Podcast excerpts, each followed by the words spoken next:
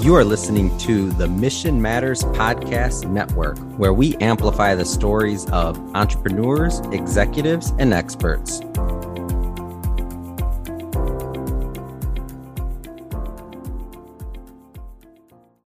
Hello, it's Paul Lange from Disciplined Trading Strategies, and this is podcast number 28.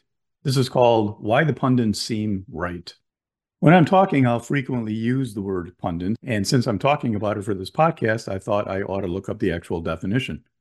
The definition is a pundit is a person who is an expert in a specific field or subject and frequently offers their opinions to the public. Well, that's exactly what I thought, no surprise. But I realized that when I use the term pundit and I'm speaking about pundits, I'm usually saying it in a slightly sarcastic or negative manner. But as I kept reading, I found a further definition said Pundit can also be used to describe someone in a negative light. For example, Wall Street pundits are divided over whether the economy is slowing down. There you go. That's kind of the one that I use. So, what I'm referring to are all the various financial shows, or maybe even your local news when the financial portion comes on. And they discuss for you and describe and tell you in detail exactly why things are happening in the stock market because the economy and what's happening, and why the market fell today or why the market rallied today. This is exactly the information I'm talking about that can be so negative to a trader or an investor. I want to go through and discuss this step by step so you understand exactly what I mean. And I want to start off by making two comments. First of all, there are a lot of smart people out there talking about the financial world. I'll come back to that in a minute and explain why it doesn't matter. And second of all, there's a difference in my life between my trading life and my personal life. In my personal life, I listen to the news. I hear what people say in politics, in the economy, stock market, whatever it is. I listen a little bit. I don't listen much every day because most of it bores me. But as a person, you may want to hear what people say. But there's a difference as a trader to think that you're learning something by listening to the summary of what happened that day. It's very deceiving. Worse than deceiving, it can actually end your career, in my opinion. So, with those two little caveats out of the way, let me begin. First of all, a lot of people you hear talking are not smart. A lot of them are nothing more than talk show hosts. They became popular because of their mannerism, their look, whatever it was, maybe just their ability to interview people. But a lot of these financial people are doing nothing more than interviewing people, asking questions, summarizing information. They themselves have no special insight into what's going on in the economy or the financial world or the stock market. I'm kind of separating those. I'll explain why in a little bit. And some people are fairly intelligent about what they talk about. I can tell the difference immediately. I don't know if you can, but I can tell who really knows what they're saying. But even these people have a problem, and that is that they are limited in what they can say because of the show they are on. They are not allowed to say exactly what they maybe think, feel, or want to say because there is a format that exists at every show. Let me explain that. I'm not an expert at this, but this is mostly just common sense. Every financial show you see out there, every news broadcast, whatever it is, is a company. It's an entity whose sole purpose is to make money. How do they make money? Well, very simply, they make money by selling advertising and they can get more advertising income the more listeners are listening to them. So, obviously, the goal, no kidding, for any kind of financial show, like any show, is to have as many listeners as possible at any moment. What does that mean to us as intelligent people? Well, it means that what they are saying is not necessarily what should be said, the truth, or anything else for that matter. It simply is what is being said is there to attract the most possible listeners. Let me give you an example. Have you ever heard a financial show say to you that the market is going to crash? Now, keep in mind there's a difference. Financial shows have guests on all the time, and there's a reason for that. The reason they have guests on all the time is to have differing opinions. Oftentimes, they'll have several people that have a bullish view on something, and then they'll bring on the person who has that opposite view, the bearish person. And they will kind of silently mock him to some degree. They never are in favor of him.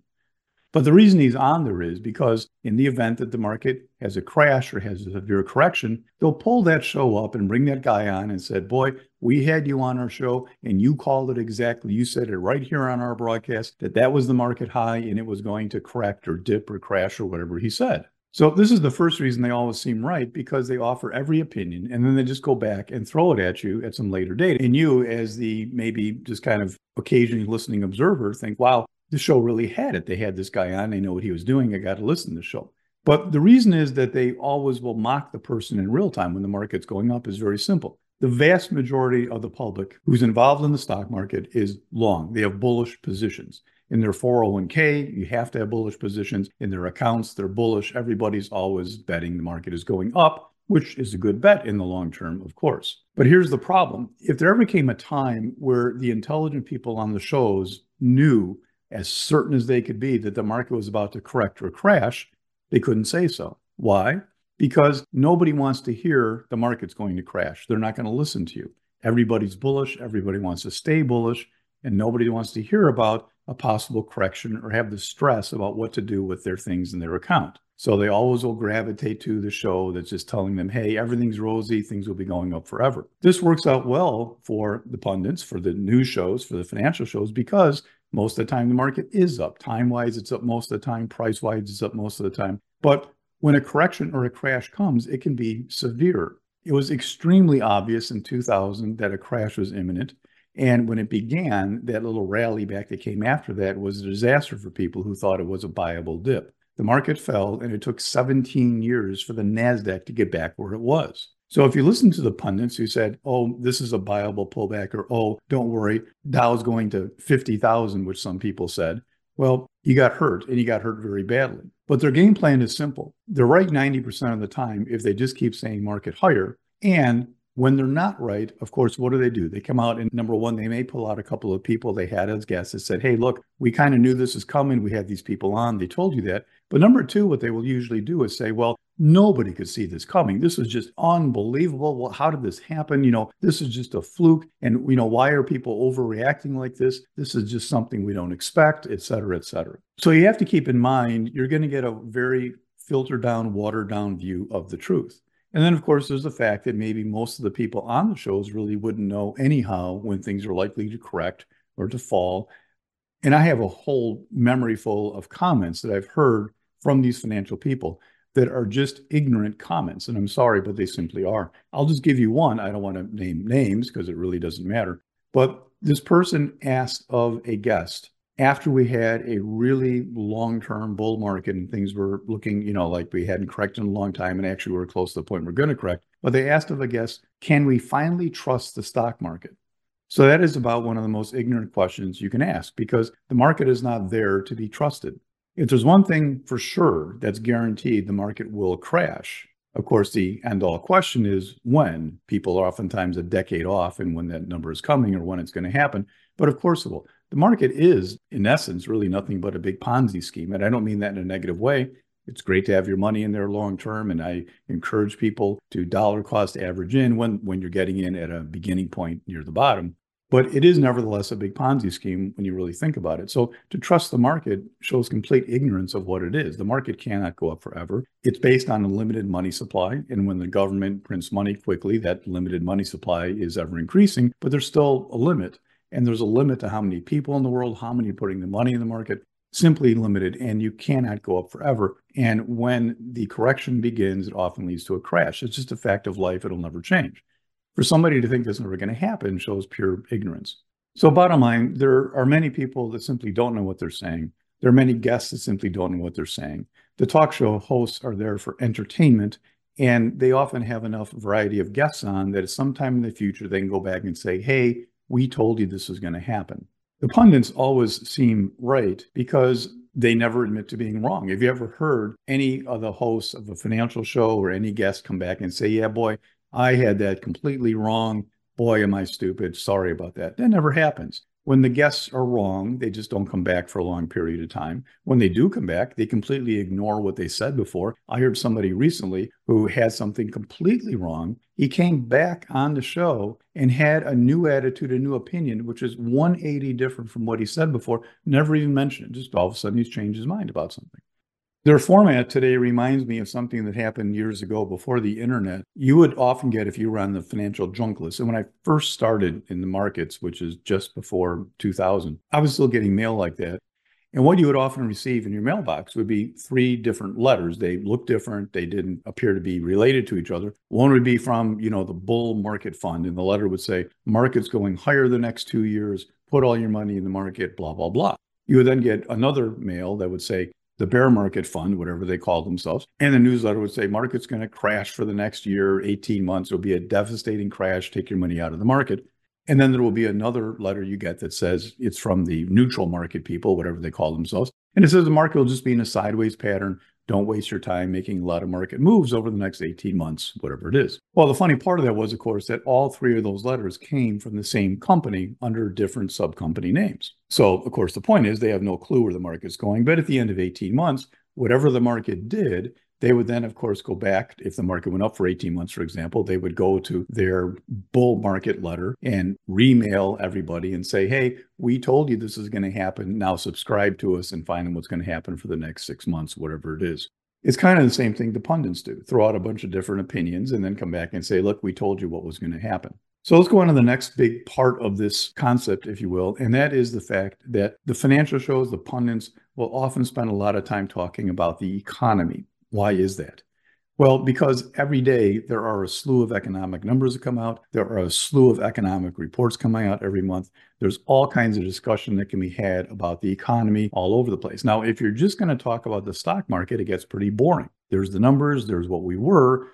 How do you know where the market's going? Well, if you're an intelligent trader investor, you understand what to look at to determine where the market's going because we look at charts because that is the summary of everything out there. That is the summary of the view of all the money in the market. But when you have a financial show, you can't do that because you'd have nothing to say 59 minutes out of every hour. So, what they have to do, of course, is create this concept that if you understand the economy, you'll then be able to make money in the stock market. That's directly said on every financial show I've ever heard. Why do they do that? Well, because then they can talk about the economy for 90% of the time. That is what they do. A lot of these shows these days talk about politics because that's a very good way to get viewers, popular thing. But most of the talk is about the economy, not about the stock market directly. And of course, there catches that if you understand the economy, you'll make money in the stock market. But nothing could be farther from the truth. They say that the economy leads the market. Do you realize that that's not really true? That's a fallacy. Can I prove that? I can prove that without even opening a book or showing you anything. I can just tell you. The major market crashes in the stock market have occurred when? According to the news pundits, it would be a bad economy that would give you the hint and the clue that the market was going to crash. Well, let's go back to the original devastating one in 1929. Let me see. The market crashed in 1929 because of the terrible economy throughout the 20s that gave all investors a clue no, that's not right. It was called the Roaring 20s, from what I understand, and it was the biggest economic boom in our history. The market didn't crash because of a bad economy. If you listen to what the pundits say and look for signs of a weakening economy, you have been holding the whole bag like a lot of people were in 1929. The market crashed because of what Greenspan later termed as irrational exuberance. In other words, all the money was in the market. There are other reasons you can point to, I know, that made it happen quick and devastating. There was huge leverage you could have and all that stuff. But nevertheless, the point was we ran out of money. The market hit an apex. And when people start selling, everybody says, I want my profits, and everybody sells. Boom, market crash. How about the first one I experienced as a trader in 2000?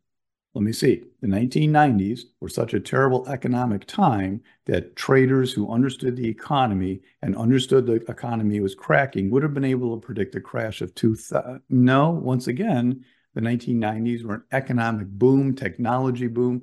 It was an incredible period of time. And once again, it came from an overbought market, which actually came from a great economy. So the market hits bottom, 2001, 2002, whatever, and then we rally for six more years. And then the same thing. Now, 2008 had a whole lot of things going on. But once again, after the fact, you're told about the reason something happened. And then you look back and say, oh, boy, if I would have paid attention to these things, I would have known. But in real time, nobody ever sees this coming. Nobody told you in 2008 or just before the 2008 crash. Nobody told you, not on a popular big financial show, nobody told you the market was going to crash. Now, afterwards, of course, then everybody's a genius and we talk about real estate and blah, blah, blah, blah, blah, blah. But nobody tells you in real time. It's always after the fact. And this is why they always seem right. Because after the fact, they explain to you exactly why the market went up, exactly why the market went down. And you're, of course, just sitting, oh, yeah, well, now I understand. This even happens on a day to day basis when you look at it. Every day, at the end of the day, the market's up or down. The market's up or down because of supply and demand, because of whatever it is. But every day at the end of the day, the news pundits will come on and say to you, well, market was up today. And that was because of we had a good economic report that the US economy grew 0.1% this month, and we weren't expecting that big growth. There might have been seven other bad news reports that day that the market ignored, but you don't hear about those. You just hear market up, go pick the piece of good news. There's the reason. And then you, as a new trader investor, think, oh, okay, I have to pay attention to the US growth because that's what determines if the market is up or down every day. Another day, the market is down there are maybe six pieces of good news out there and one piece of bad news. And of course, the pundits say, well, traders reacted very negatively today to the book to bill ratio because blah, blah, blah. And of course, they ignore the seven other pieces of good news. The truth of it is, there's no direct correlation to any of these unless it's a real shock value news type of thing. Want the ultimate example? This recent rally that started back in November, the day it happened, the market was gapping down big, one of the biggest gap downs. And it, of course, was on very negative news for the market. At least that's what the pundits called it. It was hot news, as they call it, meaning hot economy, meaning raise interest rates. So the market had been reacting negatively to anything about raising interest rates. And the pundits spent all morning discussing, wow, this is terrible. Market's gapping down. Interest rates again. What are they doing to the market? Why are they doing this? This is going to be a terrible day. We're heading lower, blah, blah, blah. And of course, what happens is, is that that set the low for a three month rally. All of a sudden, now the market is celebrating or doesn't care about interest rate hikes because all of a sudden now, well, a good economy is good news.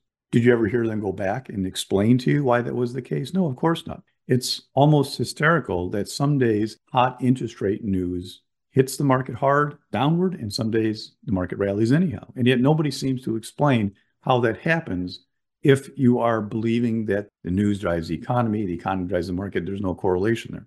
If you start paying attention to this, you will see what I mean. And you don't have to believe me, just go pay attention. Just think about the extremely weird situation traders are often in, like we are right now.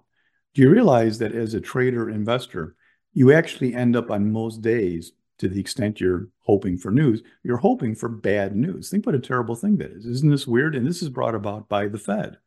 The Fed has put in this situation where we, as traders, and investors, realize that free money flowing in the market keeps the market afloat and keeps it going higher, but that also is inflationary. So now we're in this weird position where if good economic news comes out, you know, lower unemployment, better GDP, whatever it is, all that is considered hot and may raise interest rates. So investors hate it. So now investors have to root for bad news for the country almost rooting for a depression or a recession coming up so that interest rates can be lowered. It's such a backwards way of doing things. And the truth of it is, when you look at it, nobody can figure out the economy.